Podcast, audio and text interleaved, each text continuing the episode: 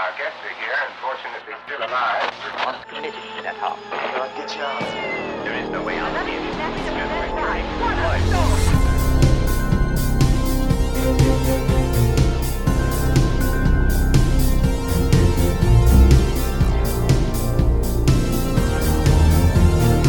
Say no to drugs and stay out of the basement. You're listening to Final Girl Friday. Welcome back to Final Girl Friday. My name is Molly, and I like scary movies. I talk a lot about underdog films here on the show, so this is not the first time you've heard me say this, but tonight we'll be talking about one of the most criminally underrated films in horror history, Dead and Buried from 1981.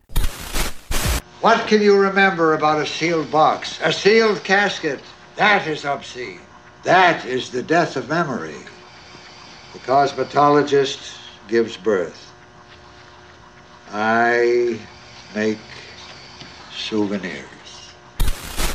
I saw this for the first time just a couple of years ago and it blew me away. I knew immediately I had discovered a new all time favorite. And there are definitely a lot of Dead and Buried fans out there, but not as many as there should be. We'll take a look at the film's story, production, and reception. Then Gory Rory will be joining us. I finally roped Rory into coming onto the show to talk about why this movie means so much to him. Before we can dive into it, I do have a couple of quick points of interest. Voting is now open for the 2023 Fangoria Chainsaw Awards. There are 19 categories, including a write in ballot for Best Kill of 2022. Tons of great nominees, but the most important one to me is the fifth category, Best First Feature, for which Deadstream has been nominated. I feel like one of those annoying neighbors that if I could, I would put like a fucking placard on my front lawn, you know, just vote for Deadstream. It was my favorite movie of 2022, and I just, God, they fucking, they deserve all the awards. They're also doing a t-shirt giveaway for voters, and then there's the I voted sticker you can download when you're done. It's, it's a good time. If you're interested, go to fangoria.com forward slash vote and vote for Deadstream. Sorry. I'm being obnoxious, but but but vote for Deadstream. After Mildred's death, 11 more people died in this house before it was finally boarded up in 1956. That's what. Ah! Shit! Shoot! I meant shoot! Please don't demonetize me, Livid. This is an intense situation.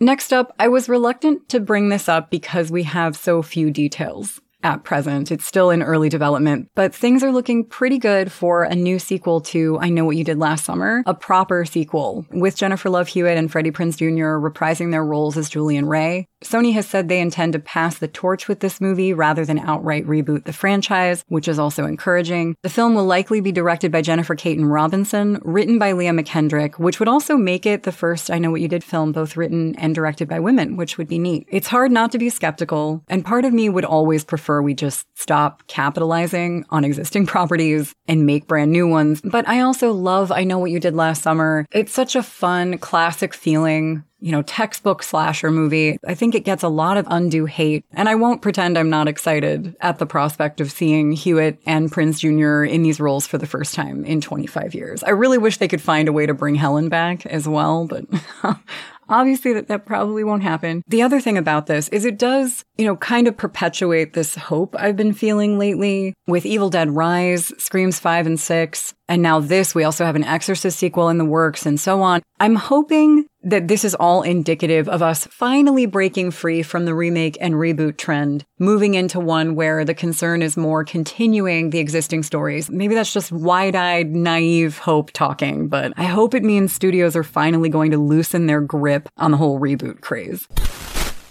What are you waiting for, huh?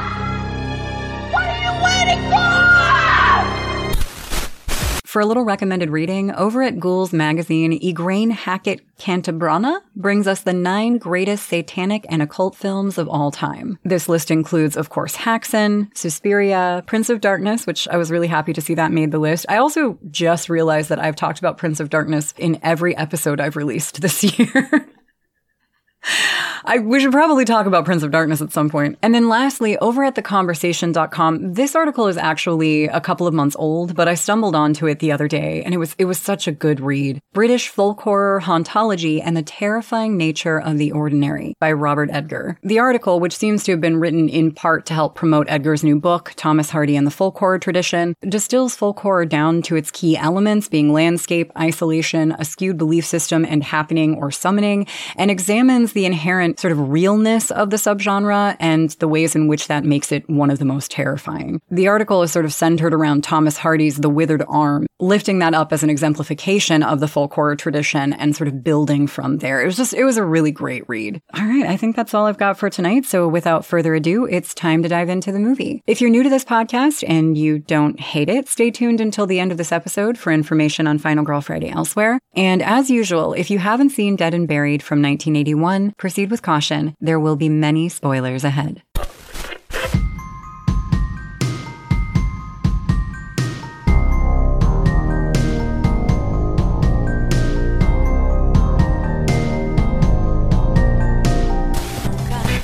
Right, let's talk about Dead and Buried. Directed by Gary Sherman, written by Ronald Shusett, and also kind of Dan O'Bannon, but that's that's a whole big thing and we'll get to it. It stars Jack Albertson, James Farentino, Melody Anderson, and a young Robert Englund. It was released in May of 1981. I feel like this movie is a good follow-up to In the Mouth of Madness. They are very different movies, but they have a couple of things in common. Most notably for me, and I, I, mentioned this when we talked about In the Mouth of Madness a couple weeks ago, I'm personally a big fan of stories that center around one lone, intelligent individual trying so hard to solve a mystery. And when they finally do solve it, nothing changes. Them knowing the answer does nothing to alter the outcome of the story. With In the Mouth of Madness, it was John Trent, and in Dead and Buried, it's Dan Gillis. So Dead and Buried tells the story of Potter's Bluff, a charming little town off the coast of Maine where everybody knows everybody, and the tourists are brutally murdered. The film starts with one such murder. A photographer visiting from out of town is seduced by a beautiful woman on the beach, then viciously attacked by a large group of townies. They beat him, burn him at the stake, photograph him as they do this, and then stage it to look like a car accident. The town sheriff, Dan Gillis, suspects foul play, but the victim is so badly burned, it's impossible to get any information out of him. So he conducts an investigation throughout the town. While Gillis is trying to figure out what happened, the photographer is murdered in the hospital by the same woman who seduced him at the start. More bodies begin to crop up. Basically, anyone from the outside who's unfortunate enough to wander into Potter's Bluff is killed by a large number of its residents. And very few people in the town can tell Gillis much of anything. Even the ones who we've seen murdering people, they all seem equally clueless as to what's going on. And that's one of the things I like most about this movie. The film sort of rocks you back and forth between this idyllic small town setting populated with sweet, friendly people and these gruesome death scenes where those same friendly people are killing the shit out of some tourists. There are no winks to the camera. They're not playing anything for the audience. They seem like really great people when they're not beating someone to death. It's, it's really unnerving. And it creates this air of paranoia that just gets thicker and thicker as things progress. We, the audience, know that half the town is responsible for the murders. So for Gillis, the question is who. But for us, the question is why. All roads keep leading back to the town's eccentric mortician, William Dobbs, who takes great pride in his work as a restorative artist, and Janet, Gillis's wife, who he starts to suspect might be living a double life. Things get even weirder when the photographer suddenly reappears, good as new, going by a different name, working at a filling station in town. It's a guy who looks just like him. It's the same guy. Ben, did just- Dan, I was standing right next to that man, and Ben, it's calm him. down. You ask your wife. Gillis also accidentally hits a man with his car, and his arm gets stuck to the grill. It's like moving around in this incredible effect, which we'll we'll talk about the effects in a second because they're amazing. He takes a sample of the flesh to be tested by a doctor and learns that if the flesh is to be believed, the man he hit had actually been dead for months. Gillis eventually discovers a home movie of Janet sleeping with another man, then stabbing him to death while half the town, including Dobbs, stand around watching and laughing. Gillis goes to the morgue and confronts Dobbs, who reveals that practically all the residents of Potter's Bluff, including Janet, were killed, restored, and reanimated by him as zombies, in the more mythological sense. They kill mindlessly on his orders to keep him in corpses so he can continue perfecting his art. He refuses to reveal how he does this, whether by voodoo or by some kind of medical miracle, saying he'll take the secret with him to the grave. And um, then he goads Gillis into shooting him by revealing the final piece of the puzzle that even Gillis is one of his creations. Gillis has a complete breakdown as we cut back to that home video that Gillis was watching, and this time the identity of the man Janet was in bed with is revealed, and we realize that it was Gillis that she murdered. Dobbs' ultimate goal was to restore and reanimate himself, which, let's face it, would be the ultimate power move for a mortician, so he had been leading Gillis to him all along. Dead and Buried was initially meant to be a dark comedy, which was the main draw for Gary Sherman at the time, but the company responsible for the film was sold twice during the production, and of course, everybody involved had big ideas and opinions about how it should be made. So the film we got in the end was very different from the one they began with. But I personally believe, and I know this is a bit of a controversial opinion, but I, I think it was all one big happy accident. The humor that survived, it feels a little absurd, a little awkward when nestled into the rest of the film in a way that reminds me a lot of Twin Peaks. There are little moments like uh, there's the kid, I think his name is Jimmy, blocking Gillis's way in the doorway to the morgue, and he's he's trying, giving hand signals to try to hint to Dobbs that Gillis is standing right behind him. That that moment cracks me up. And the whole character of Betty, Gillis's secretary, she's so funny. She reminds me a lot of Lucy from Twin Peaks if Lucy had been in her 60s. The comedy they retained in the final film, it becomes more obvious with every rewatch. I laugh just a little more every time. So I don't know. I feel like what they ended up with works really well. And the spirit of that initial vision is still present throughout the film. It's definitely a violent and shocking movie, though, above all else. My main takeaway when I saw it for the first time was that it was just so much more grotesque and disturbing than I had anticipated. And there are a lot of reasons for that. The crew worked really hard to throw the audience off kilter. You've got such creative camera work from Steve Poster, a lot of fun behind the scenes trickery. Just there were quite a few innovative methods of shooting designed to set you on edge, and they get the job done. Sherman deliberately omitted the color red from the majority of scenes in the film to make seeing the blood at the end all the more powerful. A lot of attention was paid to making sure that this was, more than anything, a very unsettling film. And the biggest contributors to the effectiveness of the horror of Dead and Buried are Stan Winston's special effects. I've used bent aluminum combs for dentures. I've used the back part of the scalp when there was no front part. And I folded one hand over wadded up newspapers when the other hand had no fingers. You find all this obscene, Sheriff?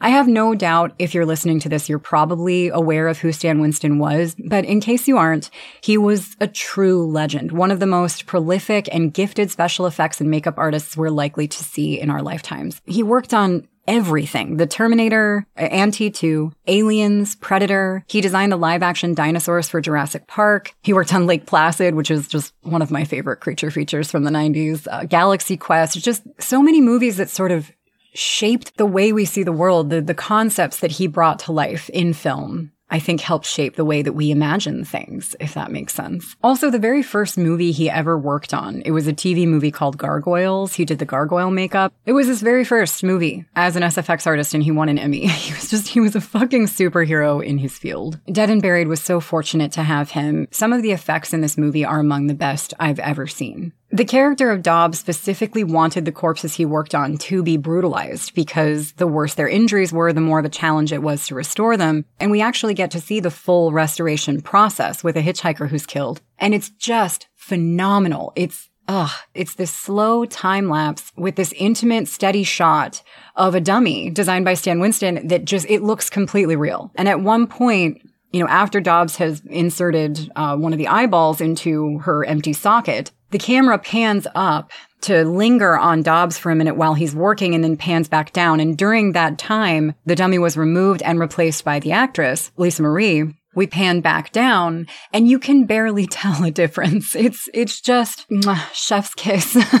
Stan used a couple of really beautiful dummies in Dead and Buried. I think the most famous scene in the film, or one of them, is when Freddy, the photographer, has been taken to the hospital and he's in full body bandages. All you can really see is just a little bit of his mouth and one eyeball. Everything else is all wrapped up. Nurse Lisa, who was also the woman from the beginning of the film, just walks right into his hospital room and finishes the job by stabbing him directly in the eye with a syringe. At no point that we see Freddy lying in that bed is, is it ever an actor. It was a fully reticulated dummy that looks so real. Its movements, everything. You just, you, I had no idea that that wasn't an actor in those bandages. There was one effect that didn't work quite as well when the doctor who was helping Gillis is uh, pinned down and they pour acid uh, down into his nostrils and his face kind of bubbles up and melts. That effect, uh, it looks frankly terrible. But according to Sherman, it was also the only effect in the film not done by Stan Winston, and it was added much later. So apart from that, apart from the acid kill,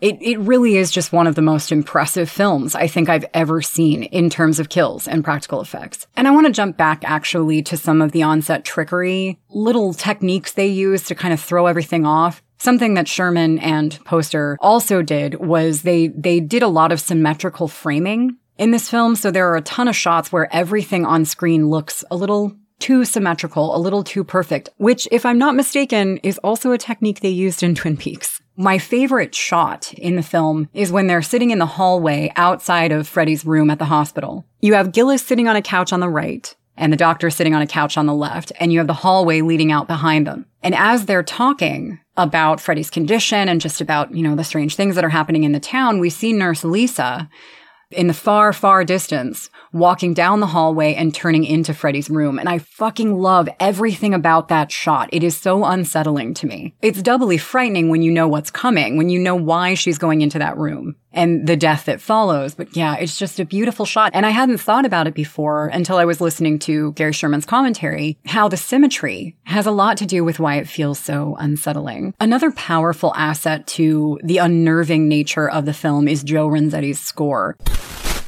Freddy. Okay. Yeah. Yeah, I think you look like a Freddy. All right.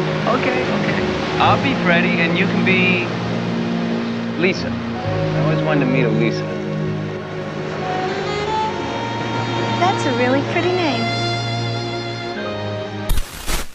It's so interesting, especially at the beginning of the film. You know, we're watching this brightly lit, well, it's brightly lit compared to the rest of the movie, but you know, this bright, sunny, beachy scene backed by a, a windswept romantic score as these two people meet on the beach and you know, they're really, they're clearly really into each other and he's taking pictures of her. We also get some shots through the lens of his camera, which is fucking cool. And you forget what kind of movie you're watching because this opening scene, the seduction of Freddy is so long and Joe Renzetti's score is so romantic. You just forget that you're not watching like a romantic drama from the 70s. That's kind of what it feels like until, of course, things change. The mob shows up and ambushes him. The music changes so abruptly and that first death is so brutal. It's all very jarring. When I think about Dead and Buried, the artistry that went into the horror side of this horror film is it just has a lot to do with why this is like a desert island favorite of mine. And then of course you have a wonderful cast. James Farentino is an excellent everyman. He's got that small town sheriff thing down and he plays up the frustration really well as the mystery intensifies. He goes crazy and I love how hard he leans into going crazy. I feel like I'm right there with him, especially when he finds out about Janet He's sort of forced to shoot her and then follows her out to the cemetery and watches as she's like burying herself alive and begging him to bury her. It's just, oh God, the look on his face. It breaks my heart. He evoked all the right emotions for me. And Melody Anderson, who played Janet, she did a wonderful job as well. You want to hear the really creepy part? Yeah. okay? In order for the master to retain the control over the souls of his undead, he had to cut out their heart. And keep it hidden. Her personality is so endearing, but when you know what she is, it, it makes it really fucking scary. She's equal parts charming and creepy. And she just gets creepier and creepier with each viewing. Gary Sherman once said that he never understood why Anderson's career didn't go further than it did. And I'm right there with him. I, I completely agree. I thought she did a fantastic job in this, and I would love to have seen more from her. The most memorable performance in the movie, in my opinion, is that of Jack Albertson. This was his last live action film role. He died shortly after the premiere. And he was very sick, like at death's door the whole time they were filming. Most of the time when the camera wasn't on him, he was sitting in a wheelchair with an oxygen tank. There were times when he fell asleep, like in the middle of rehearsal, or I think even a couple of times in the middle of scenes he was filming. And it just blows my mind that, you know, knowing that, knowing how sick he was, he still turned out the best performance in the movie. And, and it was a very physically demanding performance as well. You know, I mean, just considering his age and his condition, he had to like climb under a car at one point. He does this sort of Michael Myers sit up when he's, uh, waking up from a nap in a mortuary cabinet. And I mean, at the end, he's basically embalming himself. And while he does look noticeably thinner than he had been in previous films, you really can't tell that he's months away from dying. I just, I feel like he, he really turned it out. And Albertson was just such an adorable man that he, he makes Dobbs adorable in a way that he probably isn't supposed to be. Like this whole everything that happens in the movie happens because Dobbs was a self-indulgent, arrogant man treating an entire town of people like his little puppets. Like it's he's a villain. He's he's evil. But he's so goddamn cute. By the end, I'm happy for him just that he gets to do the thing he really wanted to do. You know, he gets to basically perform this really badass surgery on himself in the hopes of reanimating himself. And I don't know, it's, it's a very inappropriate reaction, I guess, but I, I just think that Dobbs is such an endearing character. A sealed casket. That's what you have me burying there, a sealed casket. Now, if you had been able to find that poor boy's family, they might have asked me to perform some of my magic. You know, Dobbs, sometimes you make me sick. And of course, it's great to see Robert Englund playing essentially an everyday type guy. I mean, apart from the fact that he's a zombie who's murdering people, he's pretty much just your average everyday townie in this. And it's, it's great. Lisa Blount, who played uh, Nurse Lisa, the girl on the beach, she had this dead eyed stare that I think was kind of the most apropos for this world. You know, as I said, all the townies are zombies who are mindlessly following orders. But I feel like Blount went just a step further with it because there is nothing going on behind her eyes most of the time. And I feel like that was intentional and it makes for some very scary scenes with her. I am terrified of Nurse Lisa. And I, I love that. Across the board, the cast did an awesome job. There's a campy quality to the acting, but it counteracts the violence and the atmosphere in a way that sort of diffuses some of the things that might otherwise have been very difficult to watch. It is obvious at times that the film had some production issues. As I mentioned, there was that last minute addition of the acid death that pales in comparison to the by Stan Winston. There's also a rather long sequence. Sherman refers to it as the haunted house sequence, which features painfully obvious ADR. I'm, I'm not even sure it would bother other people as much as it bothers me. I'm just particularly sensitive to ADR for some reason. And it's undeniable that all the dialogue during that sequence was done in post, but they couldn't work with the child actor that they needed for those scenes at night. So they had to tent off that whole area where the abandoned house was and load it with fans, which made all the dialogue delivered on set unusable. So there are reasonable explanations for most of the film's flaws. The one thing that's still a bit of a question mark for me is the extent of Dan O'Bannon's involvement with this film. As I mentioned earlier, the screenplay was largely written by Ronald Shusett, who is perhaps most well known for coming up with the original story of Alien with Dan O'Bannon. And O'Bannon received a screenplay credit for this as well. But the story goes from multiple sources, including Gary Sherman, Ronald Shusett, and even Dan O'Bannon himself, that he really didn't actually contribute much to the screenplay.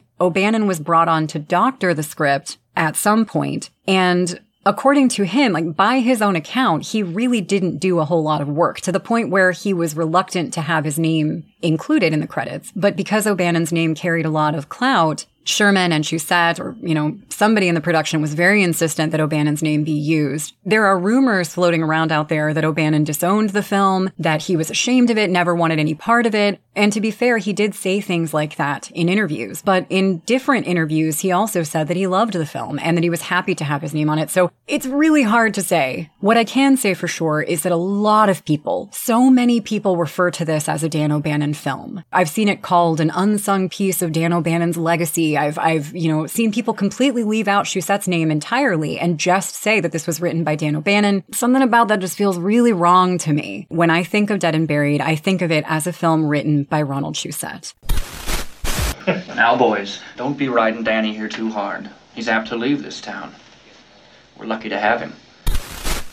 Back in 1981, Jennifer Dunning of the New York Times said of the film Placid streets, sleepy seashore, and terrified faces are seen in a mist of soft light as if they were glimpsed from behind a sea sprayed window. Some fine character actors, led by Jack Albertson as the town coroner, have a field day with various colorful shticks, and Mr. Farentino and Melody Anderson are convincing as the sheriff and his pretty haunted young wife. And at its end, the film goes comically berserk, Mr. Albertson again leading the fray. So while there's very little information about the budget, the box office returns, or, you know, critical reception in general of the film still available today, back in 81, the New York Times gave its stamp of approval. It seems these days it falls within the three and a half to five star range for most people. It's sitting at six and a half out of 10 stars on IMDb, around 68% approval rating on Rotten Tomatoes. Even Spooky Astronauts over on YouTube gave it a six out of 10, saying that the movie kind of lost her at the end, but noting that if you're someone who enjoys a good kill, this is definitely the movie for you. So I think the response to the film from those who have seen it could be a lot worse, but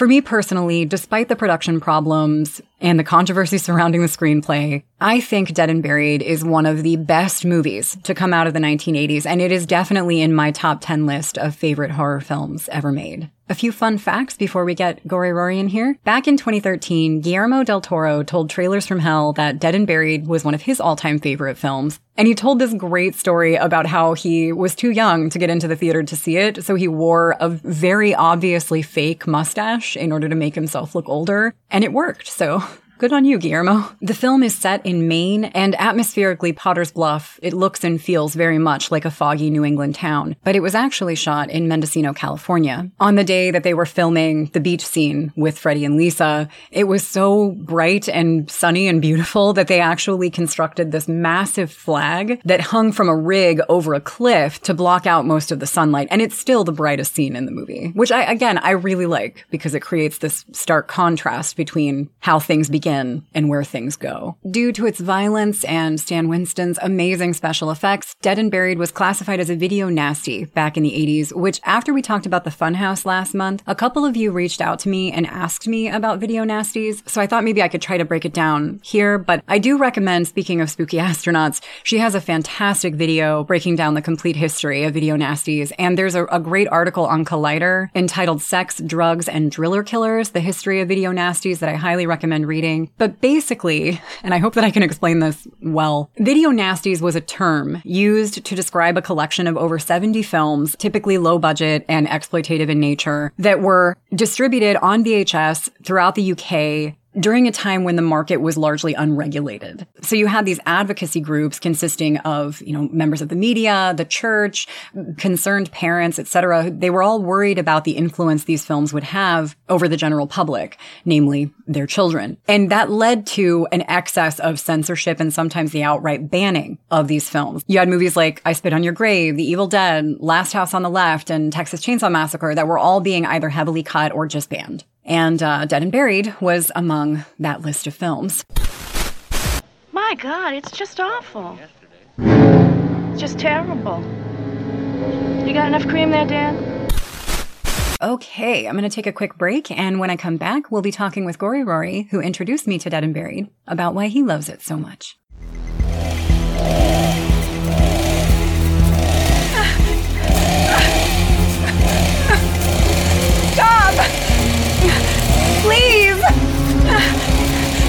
Why are you doing this? Why are you trying to kill me?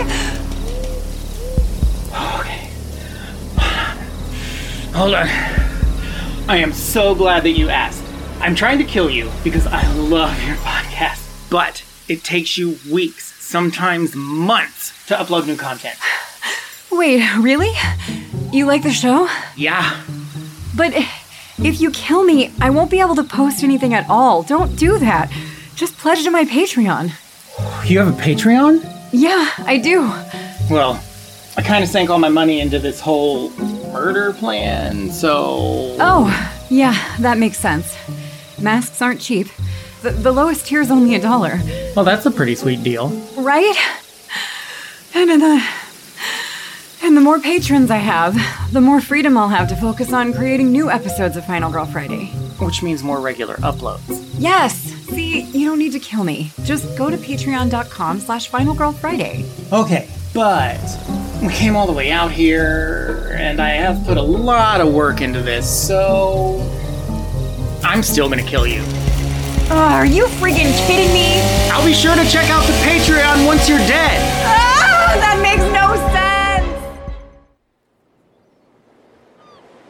Gory Rory, as I live and breathe. Welcome to Final Girl Friday. Well, hello, and thank you. Yeah, nice no. to be here finally, again, for the first time. Definitely haven't tried this before.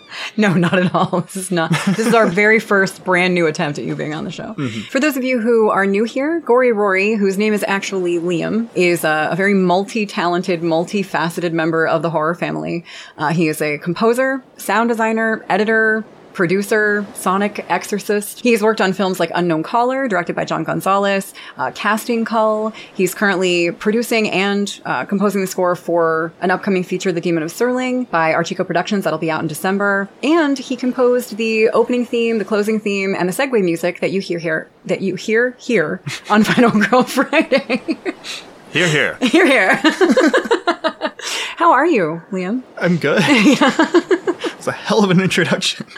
Well, I mean, I could have, I probably could have gone on and rambled on for another 30 minutes about how many fucking hats you wear, Oh, you know? God, no, please don't. it's bad enough trying to keep track of it. I don't need it pointed out to me. No, I'm so glad that I finally got you onto the show, and I'm so glad that this is the movie we're talking about. I know that it means a lot to the both of us. So, you actually introduced me to Dead and Buried for the first time, I think it was, I don't know, like a year and a half ago, two years ago, something like that. Hmm. When was your first experience with this movie? I was younger, probably 16, 17. I was still in high school. My father had shown me all sorts of classic horror movies from like Jaws, Phantasm, Halloween, all of those. And this was one of those that was kind of on the fringe. It was one of the weirder ones that he'd shown me. Um, it was one that I hadn't heard in like the, the general zeitgeist of like popular horror movies or classic horror movies. And I think he uh, got me the, the DVD or the Blu-ray that had come out. He ordered it and we watched it you know, shortly thereafter, and that was my introduction to it. So I wish I could say it was something cool, like we watched it one night on television or something, or had a longer history with it. But um, No, I think it's great that you saw it so young. I mean, 17, 18, especially considering that a lot of people don't discover Dead and Buried until much later in life. I mean, I know that a lot of the, the reviews that I've read were from people saying, how the hell did I go this long without hearing about it? So I think you were fortunate to see it, you know, kind of earlier on in your horror life. yeah. did you like it when you first saw it? Yeah, no, I thought it was great. Um, it just it felt like watching a a full fledged movie of the Twilight Zone. Yeah. that isn't the Twilight Zone movie. Just how nightmarish it is, and um, it felt like a perfect marriage of elements from Phantasm and elements from The Fog, and Mhm. yet very much its own beast, and um, just superbly creepy and atmospheric and clever. Very clever, Dead and Buried. Oh, yeah, absolutely. But yeah, so in short, I loved it.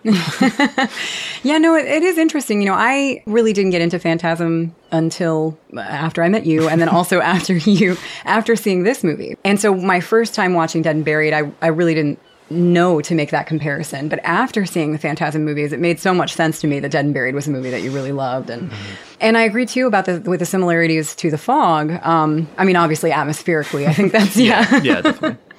but I love that. I, I love that they were able to create a very realistic illusion of it being this sort of foggy New England town. It's one of the things that I enjoy most about the atmosphere. It sort of feels like that classic ghost story that the fog was, with the sort of weird headiness of phantasm at the same time. hmm One of the main things I love about Dead and Buried is just the look of it. This quiet little seaside town, everything looks a little run down and not quite used as much as it should be. Nothing's really clean. The, the amount of detail they put into making everything look just off and wrong, and there's always fog everywhere.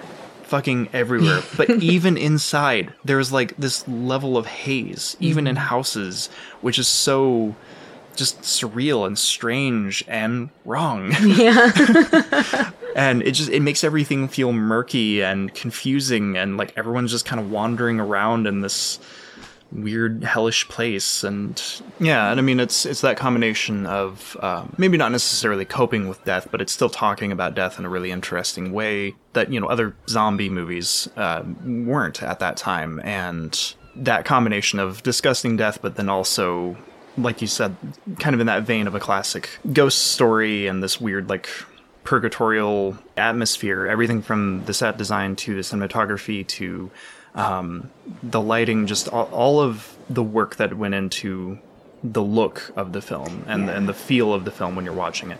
Um, I think that's one of the the major standout elements for me. But then the other one, obviously, is the um, practical effects for all of the the horror in the film. And I, I, think the two of those things juxtaposed are really fantastic working elements because you have that classiness, that kind of classic sense of a ghost story and it feeling like a, a, very much like a nightmare, like something Rod Serling would have concocted for the Twilight Zone. Just how clever and how eloquent the movie is.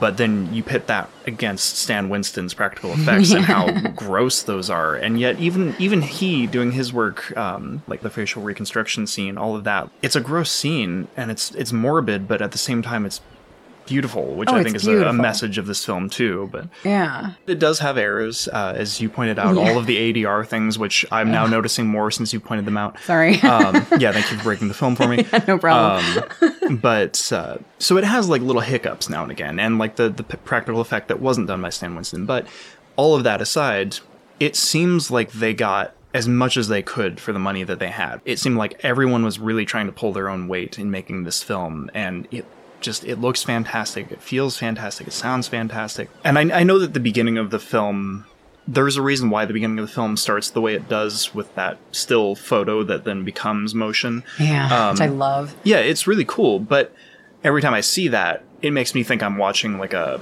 a 1970s um, horror movie made for television. Yeah, no, absolutely. It just kind of has that feel to it of like, we didn't really have the budget for opening sequence, so here's a still photograph and title card. All right. Um, which it's fine. And and again once you've seen the entire film you kind of understand why it starts with a still photograph that becomes motion. I think there's yeah. definitely some um, kind of poeticness to it whether that was intentional or not. Oh i think it was. Well i mean you remember the billboard in potter's bluff. You know it's that idyllic you know, very, very sweet and charming looking innocent billboard that says a new way of life, which is, I mean, the, the underlayer, like what that's actually saying and what it, its double meaning is fucking disturbing. And mm-hmm. I feel like the idyllic setting of Potter's Bluff in that still photograph, when we, when we look back, we reflect on days past and we think, oh God, what a quaint little town. I think there was a lot of thought put into the way that the film opens, but I also agree that it has, it gives off very strong made for TV energy. Yeah. yeah. It is one of those things that, um, I would be curious someone watching this film for the first time, especially horror fans, we're just we're so used to looking for certain things. We expect certain twists and certain elements where not much gets by us if we've seen many horror films. And in this instance, I am I would be so curious, someone watching this for the first time, if they would catch on to what that billboard means. Yeah. Because if you think about it, that billboard spoils basically the main plot of the movie, which oh, yeah. is Potter's Bluff is essentially Potter's Field, where everyone is buried, you know, just in one spot and all of that. Um, but then the whole thing about a new way of life, they're all being reanimated. The the billboard spoils the entire movie, and we see it within the first what ten minutes of the movie. Oh yeah, absolutely. So yeah, I just I love that about this movie. It just it it doesn't care. It mm-hmm. if you if you've seen the movie, it's like, oh, huh, I get that now. But I, I would be curious if anyone picked up on that before, like, like right away. Yeah, I would be very surprised. The, if if somebody looked at that billboard and was immediately able to determine all of its many nuanced meanings, I, I, I would I would be terrified of that person because that it is. It's one of those things that becomes glaringly obvious upon rewatch. But it was just, I just thought, oh, that's sweet, that's cute. I mean, mm-hmm. obviously there will be something a little sinister happening. We've already seen that that opening kill. We know that the town has its problems, but it, it you don't think to the depth of the billboard at the beginning. Same thing too with uh, Dobbs's speech, his very first speech to Gillis. also kind of lays out his entire motivation. Mhm. Everything that fuels him to do these horrible things, he just spells it out in plain English for Gillis, like right at the start. Yeah. And I love that again, the movie doesn't give a fuck. The movie's just like, here you go. like hmm yeah, and I just I love the way that this film works. That it it's not really hiding anything from you. Yeah, it's hiding everything from Gillis. Yeah. It's not hiding much at all from us. Which just goes on to make him such an interesting protagonist that he's he's this victim from the start that's part of this very twisted game that he doesn't even realize he's absolutely I guess I wouldn't say a pawn, but you know, definitely a higher player in the in the chess game, as um, as Dobbs uh, refers to it. Mhm. So it's it's so interesting following him through that because we can pick up on the details with him, but we're very much with him through that entire journey. But then I think that makes it all the better when he has the rug pulled out from under him not once but twice. That I think we can share that a lot easier. Yeah. Um, well, so who was your favorite character in the film, would you say? It really is easy to, to say Dobbs. Yeah. Um, I mean, I, I love the rest of the cast. I think um, everyone just gives standout performances in this. Um, you know, James Farentino as, as Dan, he does a fantastic job. And of course, I love seeing Robert Englund in this. But yeah, when, when it comes down to it, um, Jack Albertson just steals this movie. Mhm. Um, and I don't think the movie would work nearly as well without him. So I, I have to give it to him as the best character, absolutely. Yeah, I mean, I could see other actors in the role of Dobbs. It was going to be, I think, an interesting movie regardless. But yeah, he just walked in and classed the place up and just, yeah, he owned it. Yeah. Yeah. You know, and speaking of coping with death, one of the things that Ronald Shusett had said was that he believed that uh, Jack Albertson wanted to be in this film and agreed to be in the film because he felt it would help him cope with the fact that he was in the last days of his life. Like he knew that he was on his way out, and he felt that being in this this particular film would help him kind of come to terms with his own death and help his audience come to terms with his death, which I thought was really interesting to use Dead and Buried as a, a tool for coping with your own mortality. Yeah. And yeah, I think his entire performance, um, everything about him and his character that he plays in this, it's such a fun thing to think about that he would be in a film like this as his final film or what he he may have known was going to be his final film. The fact that he is a guy who had been in Willy Wonka and The Poseidon Adventure, all these giant Hollywood pictures. Yeah, he was a class act. Yeah, Yeah. and that his final film would be this kind of slightly macabre, gross kind of horror film, and yet that being his kind of way of saying goodbye and going out on that note. Um, even though we, we tend to look down on horror, you know, society tends to look down on horror, especially a film like this, his entire performance just elevates the rest of this film and makes it feel so much classier. Just like you said, he was a class act. And, um, yeah, I think he just he adds so much to the overall film. But then knowing that he was going through what he was going through, and kind of him making that decision and expressing that through the character, and and again um, discussing death in that way, I think is really fascinating. I love that moment when Dobbs pushes himself out of the um, cold storage. Yeah, sits up. Just- there's sit no up. reason for that other than he's just being weird. Yeah, because he's not even dead at that point. He's just being weird. He's just taking a nap. Yep. He's taking a nap in cold storage, and I, I fucking loves his love job. that. Yeah, he really loves his job. He does. That I think is actually kind of like the main takeaway from the movie is you know love what you do. It wouldn't be work if you love what you did, Mm-hmm. Yeah. and Dobbs fucking loves what he does. Definitely. But yeah, and that's I love that. I love I love how funny this movie is at times. Yeah, and again, it's just it's so twisted and dark, and like I said, very nightmarish. It feels like you were watching someone's nightmare unfold, and I guess in this case, it's Dan's. But yet, there is that thing of like even nightmares can be weirdly kind of funny sometimes, and you get so much of that dark humor in this throughout uh, between like Dobbs and his interaction with Dan, and just kind of the humor between people. Your one of your other favorite characters, Ben, the go ask your wife guy. Go ask your wife. I fucking love Ben. He's great. Mm-hmm. Yeah, there's something a little funny about about Ben. And I think it is partly the accent, but it's also I love the way that that actor kind of hammed it up. I mean, he was just he was overacting and I believe that he was doing it on purpose. And I, I thought that that was really great. Yeah, Ben Ben was really funny. Betty, of course, which I talked about earlier. Fucking God, love Betty. She's just amazing. And then you have the principal driving up next to Gillis, you know, at the filling station, and he's they're having that conversation when he goes, "I am the principal," after all, or whatever he says. Yes, exactly. um, lines like that, the, the delivery of lines all throughout this movie, but especially ones like that that feels weird, or would feel weird in any other movie. When you think about the fact that that is someone who's been made into a zombie, who's been given memories, he's just kind of bad at acting like the other zombies. Yeah. and I look at that as this, he just he really he's really trying his best to be the best zombie he can be. You really liked uh, Nils, the drunk at the docks, Yes. right? Yeah. yes, um yeah, definitely. Which the, the novel made me love him even more. But Oh, yeah, yeah, he's yeah, so we much fun t- to watch in the movie. He's like he steps out of a cartoon for a couple of seconds and enters this movie, and you know, unfortunately, everything befalls him. You you were talking about earlier today. You were talking about why Nils is drunk on the dock, and you learned that reading the book. And I really can you remind me what that was? yeah, that's one of my favorite things from the novel. Um, is the the backstory of Nils, which we see him in this movie. He's a drunk, um, just stumbling about, doing whatever he's kind of doing there. And anytime you see kind of a drunk character, especially in a horror film, one's expectations might be that their backstory is something really tragic or awful, or he's divorced three times and he lost his best friend in a scuffle. I don't, you know, Right. all sorts of terribly depressing stuff. They're always sad drunks. Mhm. Yeah. But no, in the novel, it's just that he has been at sea for many, many years, and as he's gotten older, he's he's gotten less work because he's not one of the young guys who can go out and do his thing. And the whole reason for him being drunk in this film is not so much even just a lack of work, because he has a job here. He's the night watchman at this place. No, the whole reason for him being drunk is because he's bored.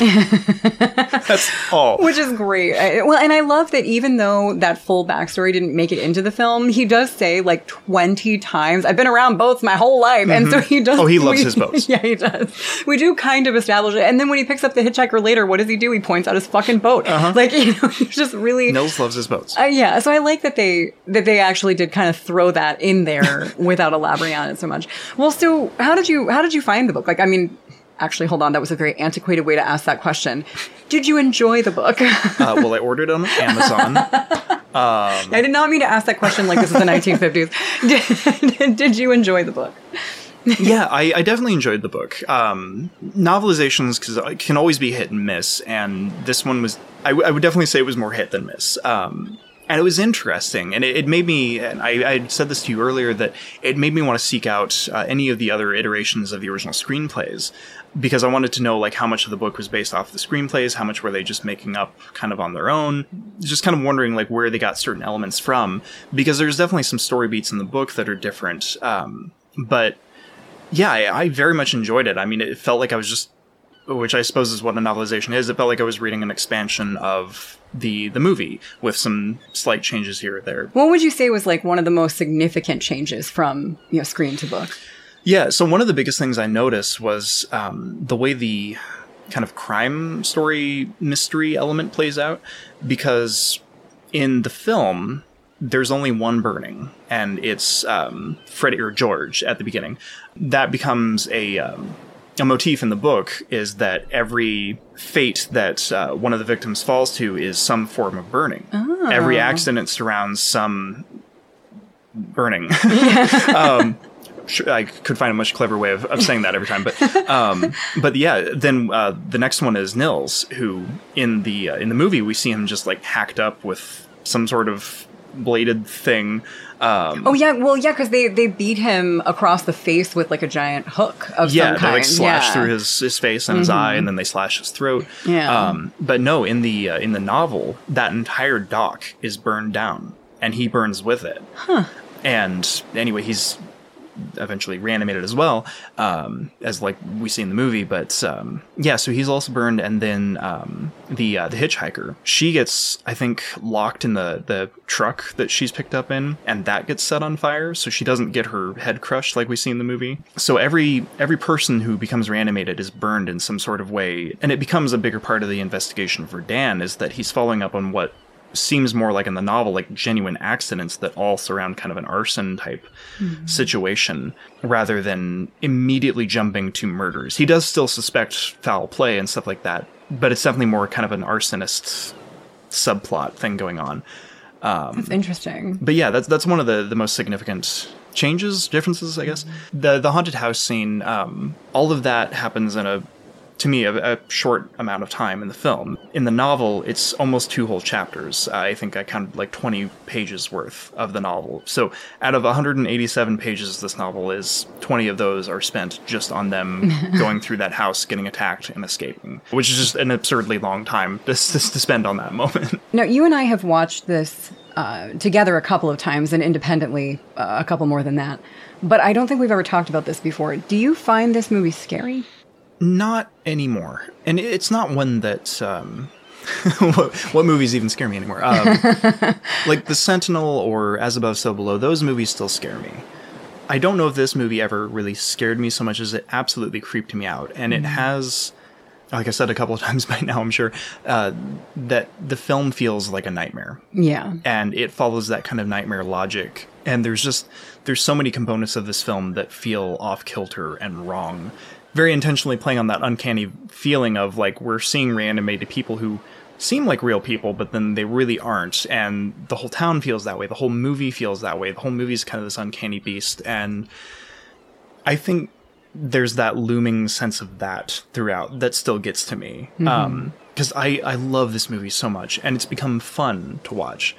But there's still something about it that's just like, I feel kind of gross or just a little unnerved watching it still. Right. Even though I know everything that happens and I love the performances and I've really gotten to know a lot more about the actors and all of that. So, does it scare me? No. But does it still impact me in a very significant way that not many other movies do? Absolutely. Yeah. What really gets me and, and kind of makes this feel really nightmarish for me is Melody Anderson's behavior when she comes to the morgue. Oh, God. Yeah. And what she's, I mean, because she's Gillis knows exactly what's happening at this point. Dobbs knows that the cat's out of the bag. Everybody is aware of what's happening except Melody Anderson because she's still a fucking zombie.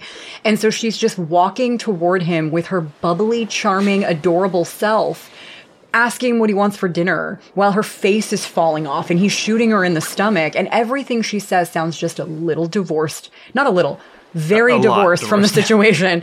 and and so that part really feels nightmarish to me. Like mm-hmm. like nightmare like you were saying nightmare logic, it feels like nightmare dialogue. Like it's the, exactly the mm-hmm. kind of thing that would happen in a bad dream. It's so effective. yeah, that's the point in the movie where, at least for me, I start to feel a, a little sick because it's just like I don't like any of this. I don't like how she's acting. I feel so bad for how Dan's reacting to her. Mm-hmm. It all feels just wrong, and obviously that's the intention. And well done, filmmakers. But, yeah. um, and that's the other fun of this movie is we, we have no idea what's actually real or not. We have no real grounds for the backstory of any of these characters. Even no matter how much we feel like we might know Dan, we actually know nothing about him by the end of this movie. Were they ever actually married? Because uh, Dobbs says, "I gave her to you." So who were they before this? And and God, it's just there's so much to unpack, and none of it is really answered. Yeah. Um, Again, like Phantasm. Answers one question, gives you 10 more. Um, I love that, though. It's just, I think that's so much more fun. Yeah. So you and I just got done watching The Curve the other day. We did. Yes, you showed me that. another film that you brought into my life. Thank mm-hmm. you. Which um, was so fun watching your reaction to the ending of that because it had so many twists. So many fucking um, twists. Um, how many was it? Like four or five, somewhere in there. It was at least four. It was definitely like a mm-hmm. you know twist and then twist again, and if you think you've twisted too many times, twist once more. It was yep. definitely the curve. Yeah. so, um, it, it, just hit me earlier today that um, you were commenting about how many twists that movie had and how kind of ridiculous it was, and in a good way. I enjoyed uh, in, it in a good way. Yeah, yeah. Um, which I'm glad you enjoyed it. But but we had talked about like what other movies have that many twists but I just realized earlier today, as we watched Dead and Buried again, that Dead and Buried has three twists. Yeah, because you have the twist that Melody Anderson is a zombie. Uh, but one before that, kind of one that Dobbs is responsible for everything. Okay, well, yes. Okay, so that also kind of falls into it, I guess. So maybe so there's more than three. What would be how many? Okay, so what are the twists? Well, my three that I had was that the town is dead. The whole town is dead. Mm-hmm. Then um, the Janet is dead, mm-hmm. and then Dan is dead. Yeah, you're right. And then in the midst of all of that, we also have the reveal that, that Dobbs, Dobbs, is, is responsible. Yeah. So four twists right. for this ending. So it's not quite as like insane as what the curve was in terms of execution of those twists because they're a little bit more gradual or they the distribution the twistribution the twistribution was, was better in this yes exactly well you know i have to ask i can't talk with you about this film and not ask what are your thoughts on joe renzetti's score it's okay um, okay the opening and closing theme, I think, are befitting of the film. Um, they're, in my opinion, the best cues, even if they are, I think, the exact same piece. I just, I love that we begin with this very solemn, kind of haunting piano melody that just kind of lulls us into this sleepy town and then eventually becomes this kind of almost cliche love theme that is almost kind of mocking what happens with George and uh, the woman in red. Yeah. Um, but yeah, I love that entire theme.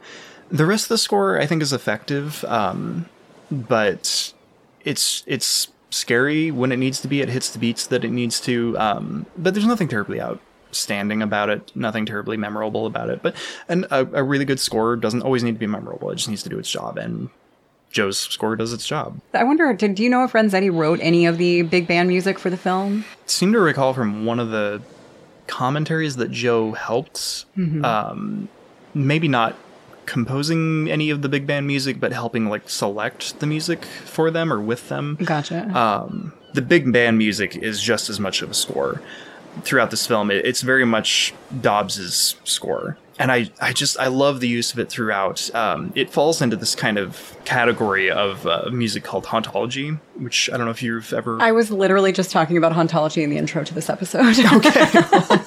Then your your audience is already briefed. Yeah, well, I mean, I Um, mentioned an article about hauntology, but yeah.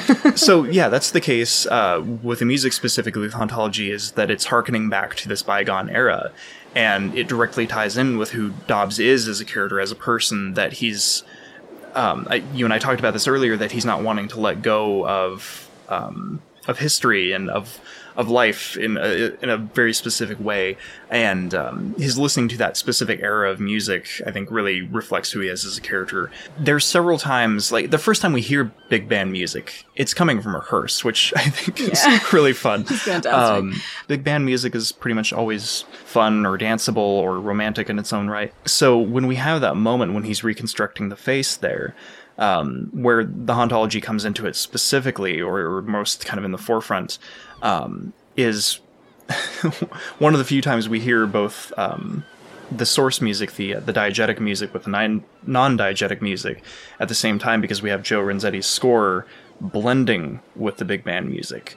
So we have the two playing over the top of each other during the reconstruction scene, and it sounds wrong. Yet it's got like this twisted kind of timelessness to it. So it's just it's a nice juxtaposition, the the score and the, the music. Can you explain diegetic and non-diegetic music to those of us who have no idea what the fuck that means? So diegetic is any sort of music that we hear within the um, within the the setting of the film itself. So diegetic music in this case would be um, in the, in this context would be Dobbs's music that he's playing or listening to, because the characters hear that he hears that. That's diegetic music. Non-diegetic music is the score, or if you're watching a 90s movie like Hackers and there's a song that's playing over a montage, that becomes non-diegetic. Um, so yeah, in this case, for the the hauntology portion of that reconstruction scene, um, we have Joe's music being the non-diegetic, and then Dobbs's music being the diegetic, and they're both playing on top of each other. I think that's interesting. It's, you know, something that we talked about actually very recently were certain aspects of filmmaking, particularly in a movie like this, that are often taken for granted. I didn't even notice that there was a score going on underneath the big band music. And so now I want to go back and watch it again and pay like very distinct attention. like yeah, and again, I, I feel bad for just saying Joe's score to this is fine.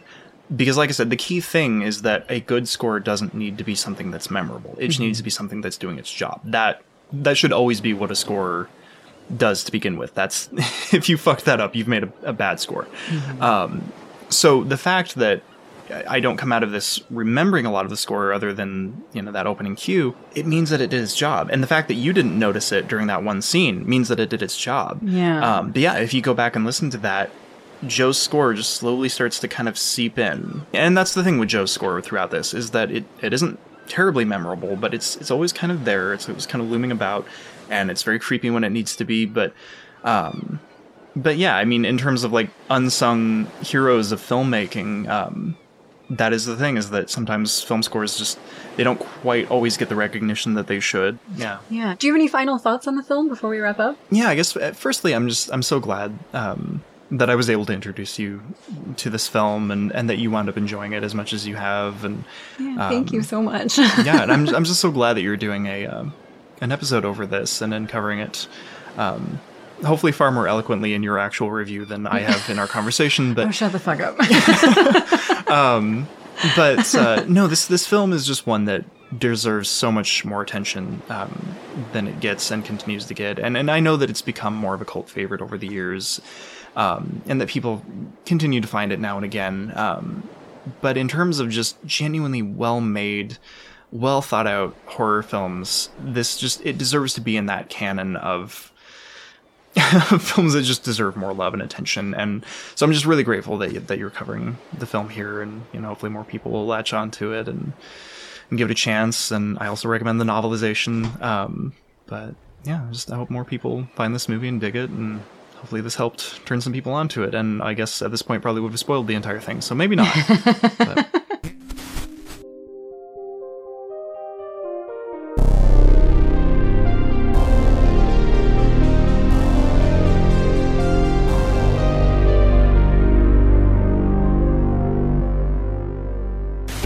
want to thank Gory Rory for hanging out tonight and sharing some of his thoughts on Dead and Buried and for, you know, creating the music for Final Girl Friday so long ago, which to this day is still my favorite thing about it. And to anyone out there listening, how do you feel about Dead and Buried? Do you also feel it deserves more attention than it gets, or do you think we gave it too much praise tonight? If you have any thoughts at all you'd like to share on this or any horror movie really, I'd love to hear from you. You can find me on the Slasher app. My username is Final Girl Friday, Instagram at Molly Oblivion, or if you prefer old school correspondence, you can email me at finalgirlconfessions at gmail.com. Before we wrap up tonight, it's time for this week's worst case scenario.